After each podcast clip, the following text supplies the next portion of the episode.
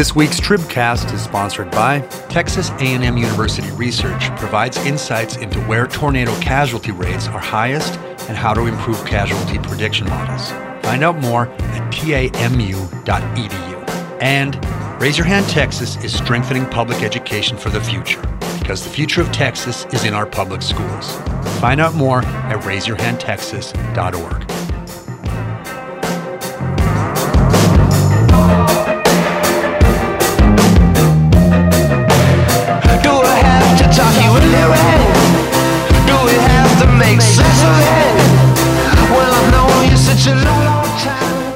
Welcome, everybody, to a special live edition of the Texas Tribune TribCast. Thank you for being here so early. We're doing a supersized version of the TribCast with double the amount of journalists you normally hear from. We've all hardly slept, so we figured why not get on a stage first thing today. Uh, Patrick, as you can tell, is running late, but he is on his way and will be zooming in to see any time. Um, we'll do just about forty-five minutes up here uh, before ending sort of the actual recording part and leaving about ten minutes of Q and A at the end. So if you've got your questions, have those on hand for then. Uh, this event is supported by Raise Your Hand Texas, A T and T, and Walmart. Though donors and corporate sponsors underwrite our events, they play no role in determining the content, panelists, or line of questioning. I can guarantee you that because I wrote these questions at about two a.m. a few hours ago. All right, so let's get started. Like I said, Patrick will be running in at any point, so we'll just welcome him when he gets here. Um, here we go. Hello, and welcome to the March fourth edition of the Texas Tribune TribCast, a very special live edition the morning after Super Tuesday.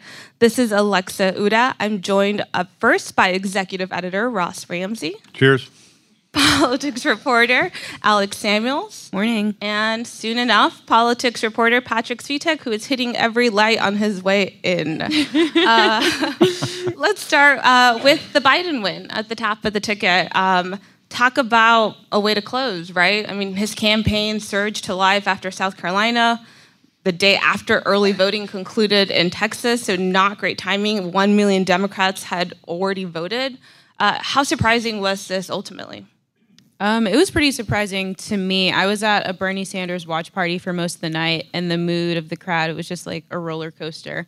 Um, you know, the early vote, Sanders was ahead, especially in Travis County. He was pulling through, um, and then the election day vote came through, and it was just like the needle just started tilting in Biden's favor. Um, obviously, he got a huge show of support. Uh, I believe it was Monday when Buttigieg, Klobuchar, and Beto O'Rourke all endorsed him. So he had all these quote-unquote establishment moderate Democrats backing him. So I'm sure that helped him um, in his final pitch on uh, Super Tuesday.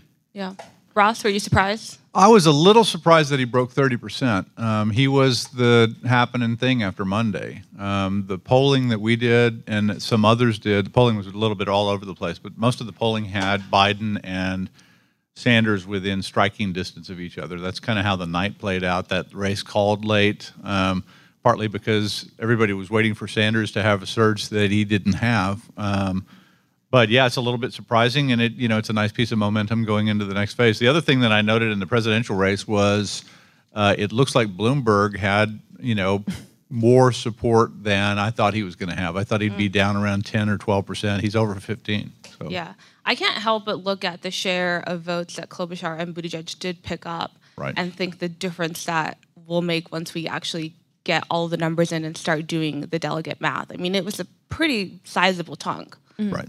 And I think the idea of these endorsements and when they, you know, eventually dropped out of the race, I do wonder, you know, how do we measure the effect, if any, that those endorsements had? You had everybody ending up in Dallas, of all places, for this sort of like unity rally with surprise, surprise, Beto O'Rourke shows up.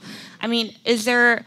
Until we get the election day versus early voting. Well, that, know, I was going to say, that's the number you're looking that, for. Right? How do we really make sense of this until then? Well, you know, we got a perfect sort of petri dish here that you can, when we have those numbers, we have a different election in the early vote, different information in the election in the early vote than we had on election day. And you can see just directly, side by side, um, whether all those endorsements and all of the Monday news and all of the South Carolina result had any effect on this, or if that's the way Texas was going anyway. Yeah. Hi, Patrick. Good morning. Welcome. All the red lights, huh? Yeah. uh, so Thank Patrick, you for keeping my chair here. uh, give us your thoughts. Well, we were just discussing, you know, Biden coming up out on top. Ross was surprised by the amount, the share of votes he actually did get. What did you make of him ultimately being the winner? Yeah, I mean, we're still breaking it down, obviously, but I think it was pretty clear that, um, you know, he really did benefit from a legitimate, genuine kind of surge on election day. People who maybe were waiting to see, waiting to cast their ballot until election day to see who was viable, and obviously saw that strong show of support he got on the, the eve of Super Tuesday, which took place across uh, Texas, of all places, where he was able to get the support of three of his former rivals, including Beto O'Rourke. And so, um, you know, I, I remember just looking last night at the breakdown between early voting and election day in Harris County, and you, it was pretty stark. You know, uh, Sanders and Biden were basically tied in Harris County in, in the early vote. Um, and then election day came around, and uh, Biden had a, a huge lead the last time I checked on election day in Harris County. Yeah. So. And what an election day it was in Harris County. Yeah, it may still be going on. Right. Yeah. yeah, there's still there's still a line in Texas Southern. It hasn't Southern, been over right? for that long. um, I mean, I do think that the idea of Beto O'Rourke eventually coming out, am I am I missing that he at one point said he wasn't going to endorse in the presidential? He did say he that. Did. At, yeah, he did say that at one point. He wasn't going to endorse, and he was particularly harsh about Biden. And um, so kind of interesting. A lot of his followers were like, Beto, how could you? The, I mean, he's not really a moderate, right? Like, we, we don't actually consider him a moderate in this spectrum of Democratic politics that is on display on that stage, do we? Beto O'Rourke? Mm-hmm. Not in his presidential bid. I, I don't think he is a, quote, moderate in the way that people would use the term to talk to uh, talk about Joe Biden. Um, hell, I think, hell yes, we're going to take your gun. You know, I think, inter- yeah, yeah. You know, I think, you know, O'Rourke's uh, political brand has been more kind of, Um, if you go back to his first, you know, congressional race um, and his Senate campaign, has been more kind of disruptor than kind of someone who is, you know, uh, you know, a maintainer of the status quo necessarily. So um, it was, I guess, a little bit off-brand if you put it in that context. Sure. Uh, so the actual importance of last night is the delegate count um, and the distribution of that, which is still sort of up in the air. Right. I don't think we even have all of the results yet on the Secretary of State's website. Uh, but if we if we look at what we do have now, what we know up to this point, at least on the statewide vote, it's looking like Biden, Sanders, Bloomberg. Uh, are we? What do we think of Bloomberg's million-dollar, multi-million-dollar gamble and sort of how that played out for him? Um, I think what was obviously working to Bloomberg's disadvantage was, I mean, a couple things. One is that he was waiting until Super Tuesday to compete. So he was already playing catch up with Biden, Sanders, and some of the other big contenders. And then Except the, in America, Samoa. He did well there. um, but the other thing there is that obvi- I don't think he had any foresight into the fact that Buttigieg, Klobuchar were going to drop out on Monday and then endorse Biden. So it's, you know, if you're looking for that moderate candidate to support, it seems like everyone's sort of coalescing behind this one other person that's not you. So obviously the election day, uh, I mean, we don't have the numbers yet, but it doesn't seem like the election day vote was going in his favor. Um, of course, he spent a lot of money here in Texas. He had a pretty strong ground game in the state, um, but to just barely be above fifteen percent and pick up, you know, whatever statewide delegates he can get, uh, it's probably not looking too great for him. The last I heard, he's going to reassess uh, his campaign today. So we'll kind of see how that shakes out. That must be infuriating, though. If you are running in this election, you're trying to get as many delegates as you can, and then someone who just barely makes the threshold t- takes up enough statewide votes and then possibly drops out. Mm-hmm. I mean, I, the delegate math conundrum yeah, is just every every year we find out a new way a new way that the delegate thing is screwed up. And it's screwed up in a new way this year, so it's fresh. Mm-hmm. Um, but it's still screwed up. Yeah. It also must be frustrating for Elizabeth Warren, because before Bloomberg swooped in, she had the most prominent ground game in the state, and she right. built sort of like a months-long operation here in Texas only to get, what is it, eleven, ten, eleven percent? Right. right. Yeah. I was surprised by, you know, we have our, our map looking at counties and who's winning in which counties. I was surprised by the amount of counties that did go for Bernie, maybe not so much the amount, but the concentration of them. I mean, Harris County was sort of decidedly a Biden county. Then you had sort of that part of the I thirty-five corridor very clearly going for Bernie Sanders. I mean, are we surprised by the amount of blue that basically ended up on our That's perfectly cool. Timed map that just went up wow. behind us. Just then, yeah, just then the map drove up. I mean, up. That's a lot of blue down on the border. Right. Are we surprised at all by Bernie performing there? I mean, is it sort of the conventional wisdom we had heard coming into Super Tuesday about his support and play for Latino voters? Well, there were a couple of polls in recent weeks that showed that um, Latino voters were really powering his his strength uh, in Texas. Uh, there was one that came out, uh, I think it was from Dallas Morning News, University of uh, Texas at Tyler, that showed him doubling up, uh, more than doubling Biden among Latino voters in Texas. So there were a few, I think, signals ahead of time that this was going to be a strong, uh, you know, a strong voting bloc for him. Yeah. And that and that progressive wave on the border almost ate Henry Cuellar. I mean, that's, you know, there was a lot of voting that way. You know, they voted for Bernie, and I think every vote for Bernie was probably, you know, dangerous to, to Henry Cuellar, who was um, up against a progressive. So, yeah. I mean, I, I will point out, though, that, I mean, sure, you can measure, quote unquote, the Latino vote on the border because they're the only places in right. the county that are so, homo in the state that are so homogenous. But there are way more Latinos voting in places like Harris County than in some of those border counties. Right. Right. I mean, it feels a little weird that we always kind of look to the border to see support for some candidates when we know that. Well, it's because of the homogeneity, but you're right. You know, Harris County has more Hispanics than any place else in the state, so. Yeah. All right, well, let's move on to the U S Senate. M J Hegar was easily leading for most of the evening, at least once we got a sort of a good amount of results. Um, we still don't actually know who's making the runoff, right? Yeah, yeah, we don't we don't know for sure. Last I checked, you know, Royce West was ahead of Christina Tzintzún Ramírez uh, by like a tenth of a percentage point, with still, um, you know, I don't know, one percent, two percent of, of precincts uh, still have not reporting. Right. Um, so late last night, it was there was a lot more uncertainty. It was very, there were like, you know, several candidates that were clustered behind Hegar. So, um, you know, but right now it, it's looking like it's, you know, come down to either Royce or, or Christina as the person who could make it into that number two spot. What What is the lay of the land for that runoff if you do have a Hegar versus a Royce West or a Hegar versus a Tzintzún Ramírez? Yeah, I think the contrast there is actually pretty um, clear-cut. You know, Hegar's been trying to run as kind of this, like, you know, she's been running on her military experience, being a working mother, being someone who's kind of an outsider to the political system. She did run for Congress, you know, last cycle, but otherwise running as someone who is, is kind of uh, an outsider and not a, you know, quote, career politician. Um, so you take, for example, Royce West, you know, he's been in the Texas Senate for twenty-seven years, um, and he's running on his experience. And so you could totally see in a, in a runoff there what the contrast would be between the two of them. And it's a contrast I think both of them would welcome um, because it's, you know, they both have been running on their different kinds of experience. Uh, if it's M J and Christina in a runoff, um, I imagine that the contrast there would fall more along ideological lines.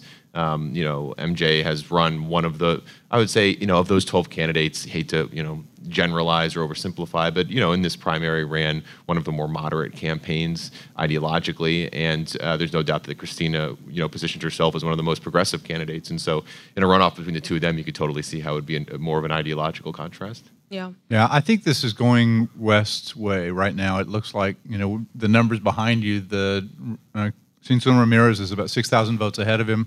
There's a gray dot, Tarrant County over there. Pretty um, big gray dot. I, I, looked at, I looked at the Tarrant County numbers before we came on stage, and West was fifteen thousand votes ahead of Tzintzún Ramírez in Tarrant County. So there may be a wave coming in, tsunami alert.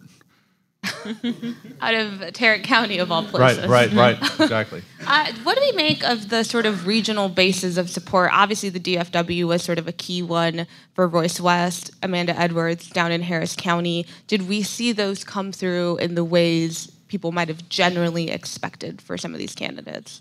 I think in Dallas counties, the support definitely came through for Royce West. I mean, I don't know. I don't think we can scroll over it, but I mean, he w he was carrying Dallas County last time I checked with, you know, forty-three percent of the vote, you know, close to forty-five percent right. of the vote. And so, same thing in Tarrant. You know, he clearly had a, you know, f pretty formidable base in Dallas County. Um, you know, and, and the, I think in Harris County, the vote was obviously a little more split. You had, you know, kind of two candidates who could probably most credibly call that their base, Chris Bell and, and Amanda Edwards. Uh, but you also had Royce West cutting into the, Royce West cutting into the vote there in, in a pretty healthy way as well. Um, Christina Tzintzún Ramírez, you know, she, I think, targeted in her campaign, and if you also look at the super PAC spending that was done on her behalf, targeted South Texas and El Paso, and, and you could see, again, I think we have it on the map there, you could see how that may have paid dividends for her if you look at the light pink, all the, you know, stretching out to El Paso. Right. And so, um, you know, I think for her, you know, it was, you know, she's from Austin, I believe, or at least resides in Austin, may, you know, be from other places earlier in the in, in her life in Texas. But, you know, for her, it was trying to find, cobble together, I think, a geographic coalition uh, that was enough to make it to the runoff. Um, and you could see kind of the path that she and her supporters chose to kind of uh, chart through the state. It's going to be interesting to see how much um, the others split the vote that didn't go to M J Hegar. And, you know, when, when you get into a runoff, whoever it is, you know, if you look at this map, she looks like she dominated the triangle of Dallas, Fort Worth, Houston, Austin, San Antonio. But the other, you know, the rest of that was split with eleven other candidates. And when you consolidate that behind one, it'll be interesting to see whether the people whose candidates are out run to Hegar or run to the other person in the runoff. Yeah. I mean, the thing about this map that I can't help to remark on is the amount of orange that's on there, particularly down on the border. I mean, Mama Mama Garcia had a great night. Yeah, for, she, she was think, in second for a while. It was, yeah. I mean, I think it's, you know, we've, we've had this sort of conversation on and off with different Democratic primaries, and dem Democratic folks will tell you, you know, operatives and whatnot will tell you in low information races, people take cues from last names. I think Mama Garcia is not actually Hispanic, and so that is adds an added twist. But I mean, the idea of how much she was still able to pick up with probably, you know, a bare bones campaign, at least compared to sort of the lead candidates, just shows how much was still in flux in this race, even to the end, and really how little knowledge most voters had about it. Well, I think that was the animating feature of the race, was that most of the voters didn't know the candidates, and, you know, much less differences between them. And you go in, you know, if you go into a general election, you look for party cues, right? But in a in a primary, you go in and there are other cues that you have to go on. Do you go on, you know, oh, Mama, or do you go on Garcia? Mama, okay. Sorry, yeah, Not excuse mama. me, part, miss it. Yeah. Ma. uh, yeah, I, I, it's interesting. Yeah. Well, uh, we are running out of time for this first panel, so but I do want to get to the sort of primary matchups we were paying some close attention to. Turns out the establishment maybe didn't have all that much to worry about, at least on the congressional level. Uh, let's start with Kay Granger, who very easily made it out of her primary. Are we surprised by the outcome in the end? I was a little surprised by how wide the margin was. Last time I checked, it was easily double digits in the in the you know low to mid teens. I thought that race is, uh, I thought that she was going to win it, but it was going to be maybe a little closer. It ended up being, you know, again, a pretty a pretty wide margin. Right. I think she has President Trump to thank uh, for a lot of that. I mean, he endorsed her Uh, when she was under fire from her primary opponent. You're just for trying not to make being... the case for endorsements, yeah. So you can keep writing. I always love to talk about endorsements. Um, but, you know, that was her main vulnerability going into this, uh, you know, going into this primary. I mean, that is that is the name of the game in every Republican primary everywhere right now, is your, how loyal have you been to the president? Um, and, you know, even though, you know, the comments she had in the past, or when she was speaking out against his uh, the Access Hollywood tape, it was still construed as being anti-Trump and not, you know, being supportive of Trump in the past. And I think that was a that was a big vulnerability in the context of this current Republican primary environment, um, and the president endorsing her and her campaign and her allies uh, just relentlessly hammering that endorsement. Um, I think was it was the central message here. I mean, you look at the the, ad, the T V ads that were running this race. Um, you know, she's done great things for Fort Worth. I think there's no doubt about that. But that was not in the T V ads that were running this race, and I don't think that was. I didn't get every piece of mail, but it was all about Trump's endorsement. I need to go fight with Trump. I need to go stand with Trump. Trump needs me back in Congress. Trump, Trump, Trump. Um, and so I think that was a pretty critical, uh, you know, piece of this victory for her. It also, you know, Trump is closest to the people most likely to vote for Chris Putnam. And so it really knocked the legs out of his campaign. You know, if Trump had been with Putnam, that would have been a different race. Um, but Putnam was running against the establishment, and Trump went with the establishment in that race. Yeah. Let's go to the other uh, congressional primary that we were looking at, the matchup between Henry Cuellar and Jessica Cisneros down in my hometown of Laredo. Yeah, what uh, happened, Alexa? There was one Evan Smith prancing around the newsroom at one point, so sure that Cisneros had a chance. Uh, sure, it was close, but ultimately Cuellar made it out. Alex, what do you make of sort of, you know, in reality how close it was, and how much does Cisneros have to thank Bernie Sanders for that? I think the Sanders endorsement was probably a big part of her margin of victory. Of course, Cuellar has a lot of name recognition, like uh, Granger has a lot of congressional clout. Um, and he is, what is it his, I can't remember what term he was going for. Um, but he just has that behind him. Like thirtieth, probably. But, um, yeah, I think sort of the progressive wave that we saw, um, I don't know where the map went, but uh, the people voting for Bernie, as Ross said, uh, down in the down the Valley area were probably also maybe voting for Cisneros. Yeah. I mean, we were looking at Bear County at one point in right. the night and thinking what the where where the race was at. It was kind of early still, but looking at the early voting margins for Bernie and Bear County and how that may have been pulling into that district that does run right. up from Webb County to San Antonio. And Cuellar was lucky, I think, in that light that he didn't have more of Bear County. He I mean, just that's, a, a, that's a pretty long one, right. yeah. But right. it, it is it's not as big of a population center as Webb County and the other combined Valley counties in that district, right? It, and it was clear that the Bernie voters were with Cisneros on, the, on that race. Um, so um, I think he saved it at home. Yeah. All right. Well, that's all the time we've got for this first panel. Let's give them a hand for being here so early. Uh, while we bring up our next panel, we've got two more sponsors to go to. Baylor University celebrates one hundred seventy-five years since its founding, while growing a research enterprise grounded in its historic academic strength and Christian commitment. Find out more at baylor dot e d u. And the twenty twenty Hot Luck Food and Music Fest features Maddie Matheson, May Lin, and Gregory Gourdet, just to name a few, along with Dinosaur Junior, Hayes Carl, and D J Jazzy Jeff. It all goes down May twenty-first to twenty-fourth in Austin, Texas. Find out more information at hot luck fest dot com. All right. Well, joining me now are managing editor Matthew Watkins. Hello there. Politics reporter Cassie Pollack. Good morning. And Tribune C E O Evan Smith. Do you even know who Jazzy Jeff is? I have no idea who yeah, that I, is. Yeah, yeah, yeah. Guess what? I knew that. Is this the part where you start dunking on me for all my wrong predictions? The entire time. Yeah, well. You don't. Yeah. You actually don't. I, I I look at the Cisneros-Cuellar race and I think I was right. It was close, right? You, Come on. You, you can't be right about being wrong. You said she was going to win. This is this is what it's like to work at the Texas Tribune. Even when you're wrong, you're right. You're no, you are almost always wrong, Evan. Hello. How's it going, Cassie? Well, it's going great, Matthew. I'm, I'm you happy guys to just be here. Have your conversation. Yeah. We'll keep going here. Uh, all right. Well, we're still waiting for polling locations to come in to really get a better sense for early voting turnout, election day turnout, particularly on the Democratic side, but I think Evan is dying to tell me about his reaction to last night's outcome at the presidential level. I, I am? I think so. Uh, look, uh, I would have predicted and did uh, honestly think to myself as recently as yesterday afternoon that Sanders was probably going to win Texas, that the margin would be closer, but that Sanders would still win. It was nothing short of remarkable to see how the election day turnout differed from the early vote. The, the, the tell to me was that when the early vote came in, in two very large population centers, Dallas County and Harris County, Biden was effectively tied, maybe a tiny bit ahead of um, of Sanders. Sanders was ahead on the early vote in Travis County, Bear County, El Paso County, but Dallas and Houston, that's a significant part of the electorate. And the fact that Biden was able to hold his own in the early vote meant that if, as predictions came around, he did well on election day, he would be able to win. And really, it was at a point last night where we saw the early vote. I want to credit Jasper Scherer of the Houston Chronicle for the for being the first person first person to flag this last night, that when the election day vote came in, Biden was almost two to one ahead of Sanders in Harris County.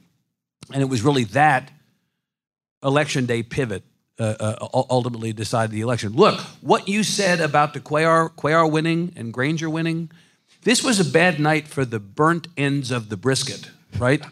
Both sides, the left-left and the right-right, did not have a good night last night. And uh, the establishment effectively had a good had a good day. Yeah. Yeah, I mean, there's there was a lot of questions coming into this election. Um, you know, uh, Abby Livingston had a story uh, after it was looking almost kind of inevitable for Bernie after a while, that the, the kind of panic among... Um, especially the establishment and the um, Texas Democrats, you know, what does it look like with Bernie Sanders at the top of the ticket with all of our other plans in the state, whether it's flipping the Texas House or winning a bunch of congressional seats, um, you know, being competitive in the U S Senate race, all of those things. And uh, I feel like what we saw here was a really ra- the rallying that they were asking for. And, um, you know, it wasn't a decisive victory, but you also saw it in the Cuellar race and in, in M J Hegar leading the votes. Oh, and if, in and the, if Royce West is the second finisher in the Senate thing, that's a reasonably moderate runoff between those two. Yeah. And right? so, so whether it's thinking strategically or whether it's where the Democratic Party is ideologically in Texas right now, the the answer seemed to be, maybe not by a wide margin, margin, but decisively kind of stay closer to the middle than than going far to the left. But do do we feel that that outcome helps, though? I mean, we, we heard about concerns that Bernie was not good enough at the top of the ticket in Texas, given the broader political stakes. You know, you had, obviously that was coming from Biden people for the most part. But if you, now that you actually have this final outcome, I guess not so final yet, but an outcome that pretty much splits favorably toward Biden, does that make making the case for Bernie in November, if he does become the nominee, harder in a state like Texas that so clearly went for Biden, particularly in the most populous areas of the state? Yeah, ultimately it's not Texas's decision, right? And there's a bunch of other states, and the biggest prize last night was California. Right. Um, the election's not over. I mean, let's let's accept the fact that you've got a result in Texas, but we're still a ways from the convention and from knowing who the nominee is.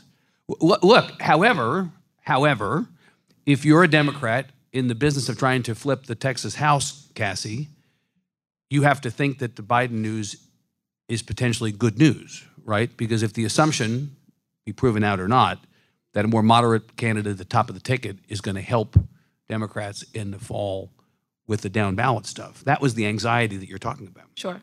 Cassie, the, what, was result the sense, was good. what was the sense that you got from folks sort of watching this closely, either as people who had endorsed, you know, Biden or other candidates? I think we still don't have any legislative endorsements for Bernie Sanders. Uh, but what was sort of the sense that you were getting from those folks? Yeah, it kind of kept coming back to uh, at, at least Democrats in the Texas House and Democrats who are working to flip it, you know, that they were relieved. And maybe their biggest takeaway of the night and their biggest uh, victory, if you can call it that, was that Biden was winning, because in their book, that helps them. There was obviously this fear, as Matthew was alluding to, about having somebody like a Sanders at the top of the ticket in November, uh, hurting their chances down ballot. Uh, to flip some targeted races and some competitive seats.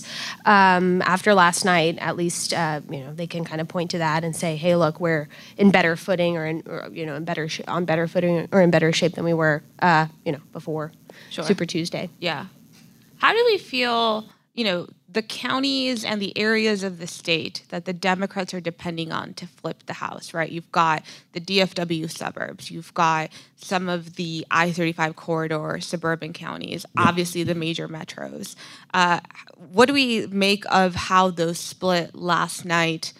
Does it make sense to even look at Bernie versus Biden as opposed to just overall turnout? Though I don't think you can look at primary turnout and think too much about November. So, so if you work backwards from where, Cassie knows this better than anybody, if you work backwards from the numbers that the Democrats need to flip the House, it's a net nine, net pickup of nine.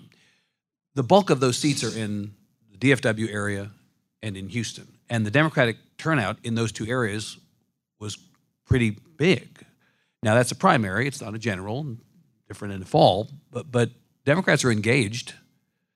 You know, I, I still think that the chances of, of, the, of the Democrats picking up the House, even with Biden at the top of the ticket, it's kind of one in five, maybe. You know, one, one in five? In, I mean, maybe twenty percent. I mean, that's not, it's not zero percent. Right? Sure. Which is significant. You just don't yeah. want to be wrong again. Well, no, but you know, look, look. I've, I've, I've said a couple times, I think, to you in this setting that the, the, uh, last year the governor's uh, political consultant, Dave Carney, said that there is no chance of a Democrat taking back the Texas House. That is false on its face. There is absolutely a chance that they take back the Texas House. But it's a little bit more like a, a three-carom bank shot on a dive bar pool table. I mean, it's not like it's a straight shot. Sometimes that ball goes in, right? But it's not easy. Would you say, agree that it's not an easy uh, thing for them? Yeah, I mean, I'd say that they have, uh, you know, an uphill climb in terms of holding on to the twelve seats that they flipped in twenty eighteen and then picking up an additional nine on top of that. That seems to be kind of the general consensus out there. But to that point, and, you know, we keep saying this, like a lot can happen between now and November. uh, when people are going, you know, to cast their ballot in the general election. And, uh, you know, a lot of it's going to depend on the national climate and, you know. There's a lot we don't know. And to that, I would say, ask Ryan Sitton yeah. about how election day outcomes surprise you, right? I think um, if, as Democrats try to kind of gain a stronger position in the state, there's two kind of growth areas that they're looking at, right? They're looking at the college-educated sub- suburbs, and they're looking at the Hispanic vote. And those two different areas were seemed pretty split last night. The the suburbs seemed to go more towards Biden, seemed more comfortable with Biden, and the um, heavily Hispanic areas in the state along the border, El Paso, Bear County, went Bernie. And so that's an interesting thing. So are you having to choose here between activating two different areas um, in the general election?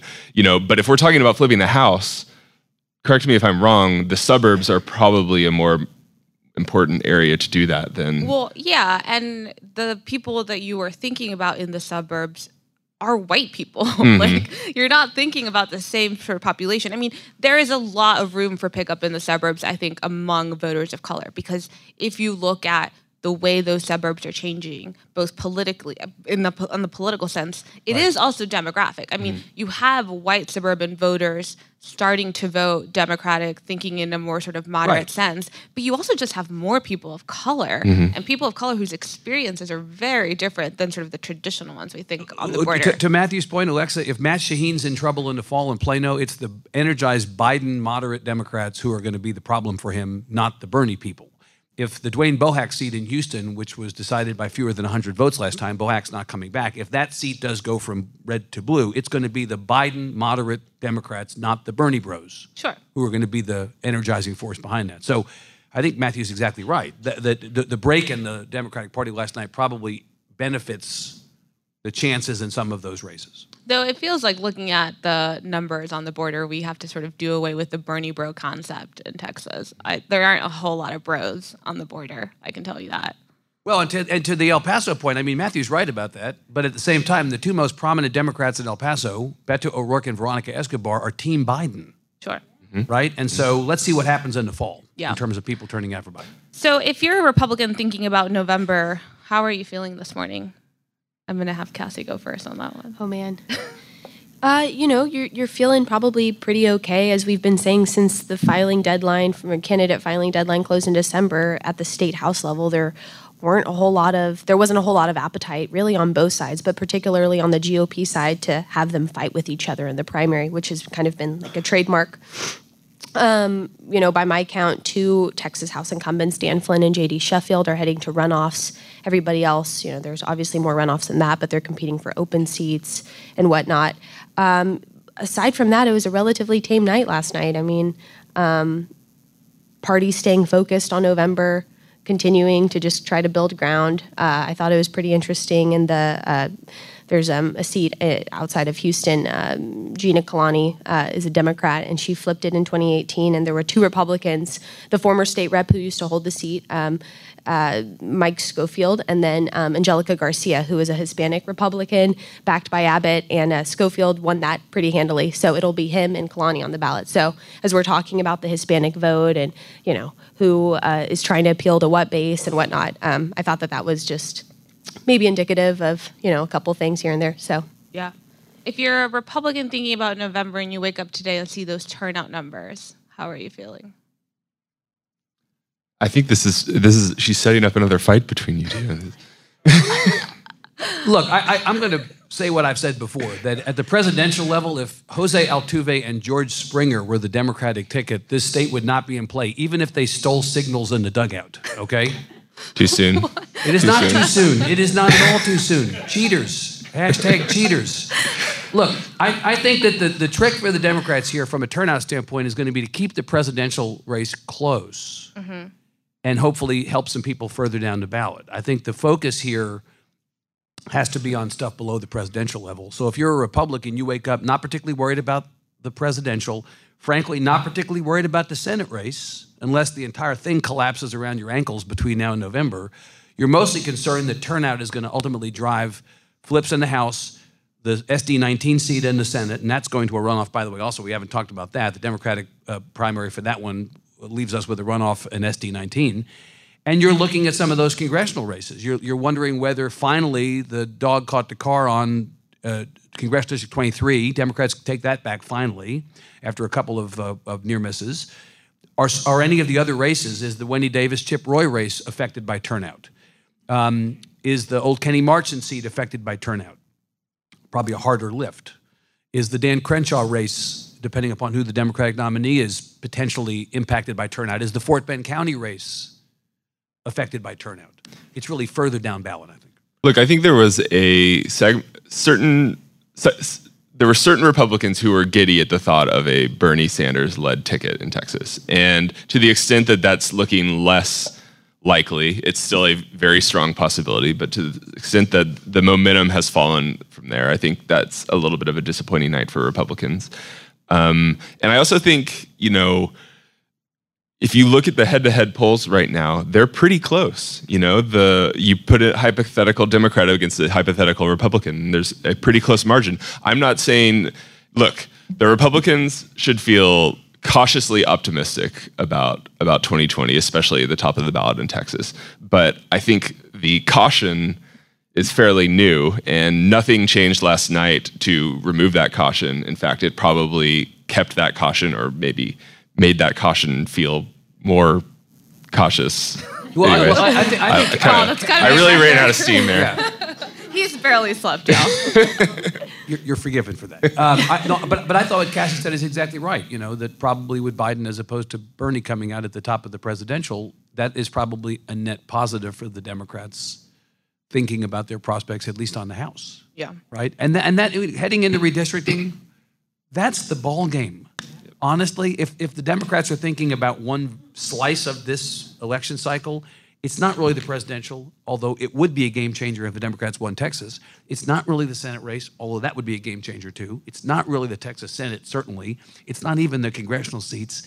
It's the Texas House because of redistricting and the prospect of getting back the speakership. That's the big thing. And in that respect, it was probably a slightly net positive night. Yeah, I mean, I've I've been thinking a lot about the, say they don't get the nine seats that they need, maybe lose some of the twelve, but if you can close the margin in the House enough, if you can pick up one or two congressional seats, even if you don't flip the House, that is still at least gaining some ground on redistricting, because you can Republicans can no longer draw lines and say, we're protecting the incumbents. That's the reason behind those lines, because the incumbents are now Democrats. I mean, I do think we've been thinking a lot about this as like a zero-sum game in terms of flipping the House and the effect that that has on redistricting. But I also think that there's an extent to which even narrowing the margin could make a bigger difference than we've kind of been thinking about. Yeah, well, okay. Look what it, you know, look look at this past legislative session. I know that some people like Craig Goldman would disagree with that, but, you know, where you felt it in the tenor of the legislation and the right. conversation. There are plenty of people who say that the narrower partisan split in the House resulted in an all business, no bullshit session. That's exactly right. Can you imagine if we end up with a seventy-six seventy-four House? Some of us have been alive during a House in which you had seventy-six seventy-four. Listen, I've been alive. I just was in school, K through twelve. Right. All right, let's talk about turnout. Uh, and I will start this conversation by saying, I am very cautious, to borrow Matthew's favorite word this morning, about taking much from the numbers we saw yesterday and will continue to see and extrapolating to November. I'm very cautious. That said, turnout was kind of nuts yeah. in some of these places. Yeah, it's still lower than it's going to be in November, and it's hard to say who totally. didn't show up. But yeah, I mean, you know, you talked about uh, people waiting six hours in line in Houston to vote. Um Obviously, I think some of the responsibility of that falls on the people who are running the elections, but also... Not, not just some. Yeah, but it also it's an indication that a lot of people were excited about this race, and um, I think Democrats hope that continues going forward. Uh, I, Alexa, I, you know that I'm kind of on the warpath about this. The last voter at Texas Southern University last night cast his ballot at after one in the morning. If you are making students at a at an H... B C U wait seven hours to vote, you are asking to be accused of voter suppression, and you are asking to have your ass hauled into court. Now, let's be clear. The responsibility for that is not on the state. It's on the local election administrator who in Harris County happens to be a Democrat, right? So what the hell happened at, at Texas Southern and in other places where the lines were that long? No one in twenty twenty in this country should have to wait seven hours to vote. I don't disagree yeah. at all. But let me back up before we talk about Harris County to just to say that the lines that we were seeing and the wait times that we were seeing after polls closed were not exclusive to Harris County, right? Tech, Tra- Tra- Travis County was pretty bad also. Yeah, I mean, there were voters at Texas State that were three and a half hours... They were looking at three and a half hour waits after polls closed. I mean, right. this was there, and Texas State, a place where there was a lawsuit in twenty eighteen over not enough early voting. This time they got twelve days of early voting. They got an early uh, election day site, and there were still insane lines. I mean, I do think that there is a portion of this that was unexpected turnout. We're still waiting to see the early voting versus election day. I do think there's a portion of that. Harris County, though, was a hot mess. I mean, without a doubt, in ways that obviously disenfranchised people. Right. The idea of waiting seven hours in a li- in a line, like if you don't have childcare, if you have a job the next day, I mean, that is not something that's accessible to anyone, and it's problematic. And we will have more reporting on this later today. But uh, I, you know, I think the thing we do have to think about is. Elections are run by counties, but the primaries are run by counties in partnership with the parties. And in some places, you've got shared primaries, and in some places, you've got joint primaries where people can vote. It's like in Travis County, you go up and you're voting next to a Republican, and they've got a different ballot, but you're voting on your machine, and you might be voting Democrat or vice versa, and you can vote in the same sort of machine. Harris County did not have a joint primary, and so they had to divvy up machines between Democrats and Republicans. And once polls closed, some of those Republican places were closed at seven p.m. They had zero line, and the Democrats had hundreds of people still waiting. And there's just machines sitting there unused, right? When that's well, going and you on. Can't use them is yeah. the thing, because you can't reload a ballot that quickly in, and convert a machine to a Democratic machine. That said, I mean, I don't think that you can look at what happened at T S U and not think about how problematic that was for so many people who just who literally cannot afford to wait in a line. When upper middle class white kids at S M U are waiting for seven hours to vote, talk to me about what happened at T S U. I mean, I just think it's a bad look. It may be entirely coincidental that at the H B C U, people are online for seven hours to vote. It may be entirely coincidental, but it is a bad look in a state where we've had problems with voter access, voter protection, and allegations of voter suppression. I just don't see any other way to say it. Yeah, no, absolutely. And I think the idea of thinking about, if you think about wait times in general, you know, people often look at wait times and it's like, oh, great, people are coming out. It's enthusiasm. Oftentimes, it's also just like a lack of a, a, a faulty way of allocating resources, right, at the election level.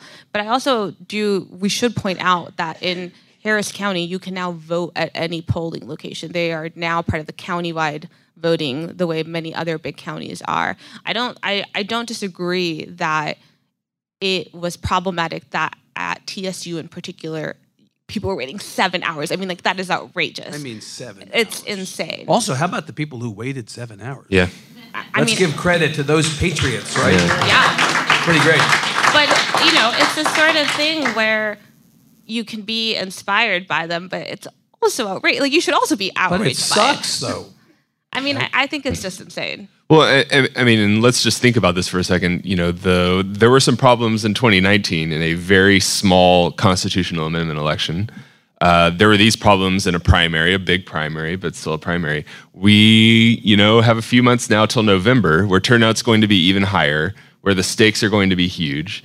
And there's not a lot to look at both at the county level and the state level to inspire a lot of confidence that this is going to go smoothly. And they've got a short period of time to get this fixed because it's going to be a huge mess if if if people are waiting seven hours to vote for them. Well, and Cassie, as we're tracking election numbers, the Secretary of State's new election results reporting mechanism also still seems to be in beta, right? Some questions, for sure, yes.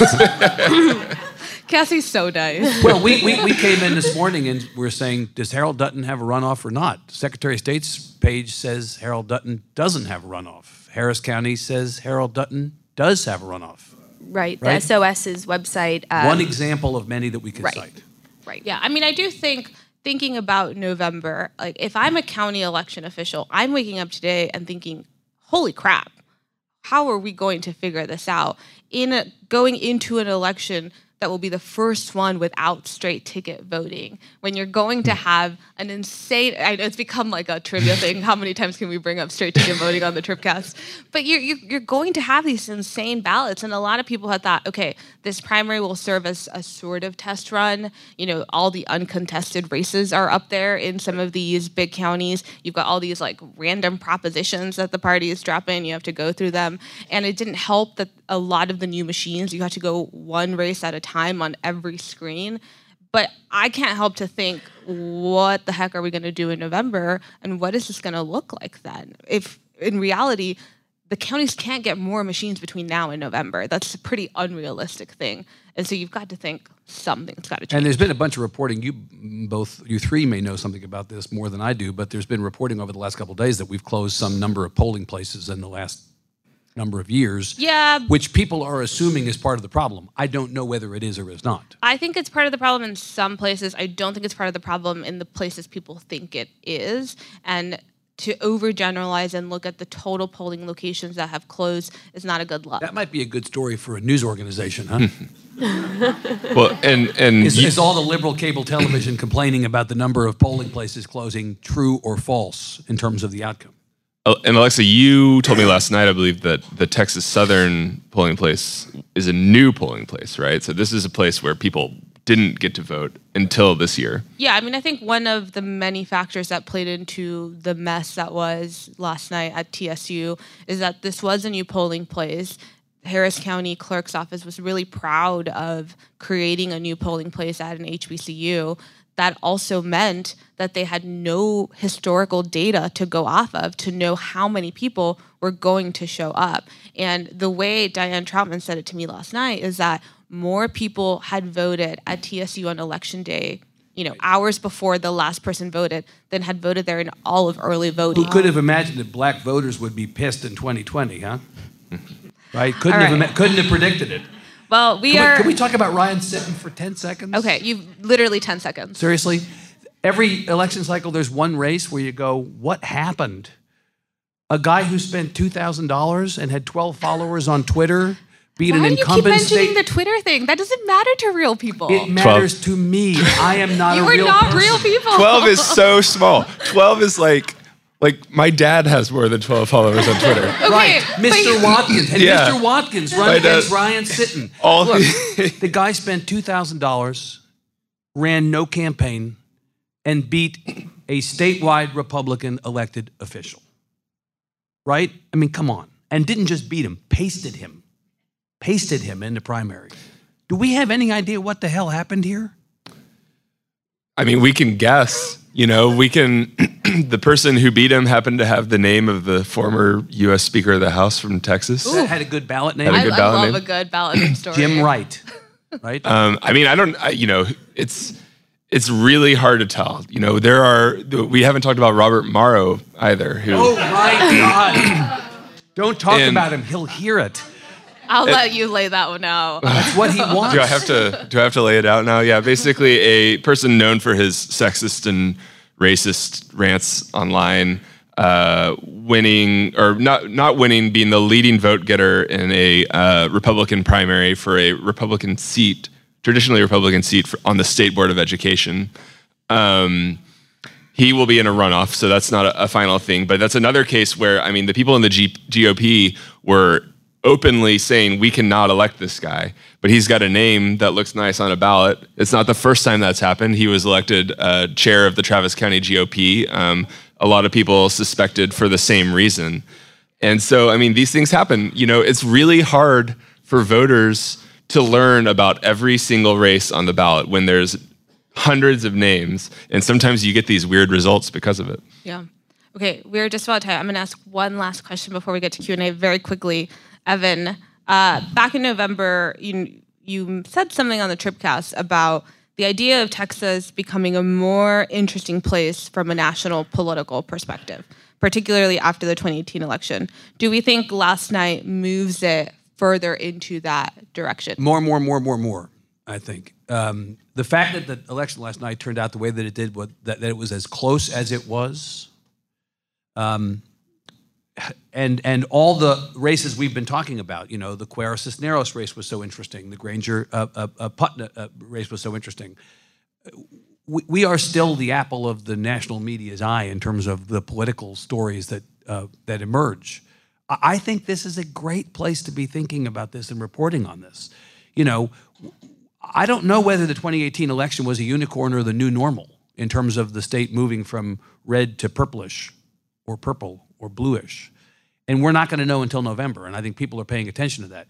We know what California is, right? We know what California is. We do not know what Texas is going to be this fall. That is still an open question. And so, yeah, it's more interesting, not less.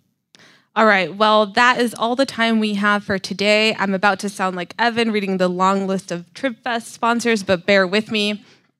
As always, thanks to Spoon for our theme music and to Texas A and M University, Raise Your Hand Texas, Baylor University, and the twenty twenty Hot Lick Festival, our sponsors this week. On behalf of Ross, Alex, Patrick, Matthew, Cassie, Evan, and our producers, Michael, Ray, and Regina, this is Alexa. Thanks for listening.